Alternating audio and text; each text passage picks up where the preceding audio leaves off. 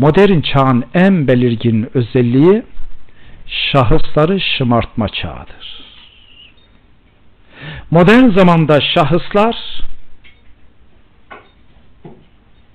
aklıyla şımarıyor, rasyonalizme kayıyor.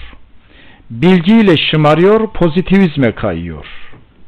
Servetle, zenginlikle şımarıyor, kapitalizme kayıyor. Güçle şımarıyor, despotizme kayıyor. Neye el atsa sonucu şımarıklığa varıyor. Modern çağın en önemli özelliği şahısları şımartma çağıdır. Peki modern öncesi çağın özelliği nedir?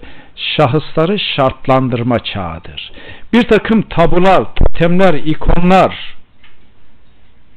bir takım düşünce, ideolojik dayatmalarla insanlar şartlandırılıyor.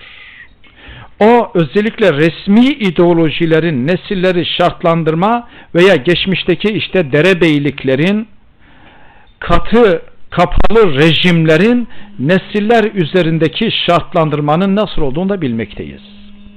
Peki İslam'ın çağının özelliği nedir? Onu da bir cümleyle anlatayım.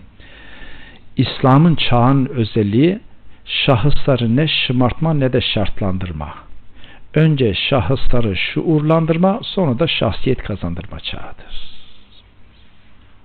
İkinci bir örnekle daha anlaşılır kılmaya çalışayım. Modern çağın özelliği şudur. Şahısları kurtlaştırma çağıdır. Modern çağ der ki insan insanın kurdudur ya. Modern öncesi çağ şahısları mankurtlaştırma çağıdır. Peki mankurtlaştırma neydi? Kısaca anlatayım. Eski Çinlilerde bir cezalandırma tarzıydı. Çinliler yakaladıkları savaş esirlerini önce başlarındaki saçı usturayla kazıtırlar. Sonra kesilen bir hayvanın derisini yüzüp sıcağı sıcağına o kazıtılan kafaya esirin başına geçirirler. Sadece nefes alabileceği, gözlerini görebileceği kadar bir açıklık güneşte bekletirler. Güneşte bekleyen deri kurur ve büzülür, kafatasına baskı yapmaya başlar. Öylesine bir baskı oluşur ki o esirin usturaya vurulmuş saçı çıkmaya başlayınca, dışa doğru çıkamayınca beynin içine doğru harekete geçer. Ve öyle bir işkence oluşur ki belli bir aşamadan sonra esir hafızasını kaybeder, hafıza, hafızası gider, tarihini, köklerini, kültürünü, geçmişini sıfırlar. Sadece efendisine itaat edebilecek bir özellik kalır. İşte bu işlemin ismine mankurtlaştırma diyoruz.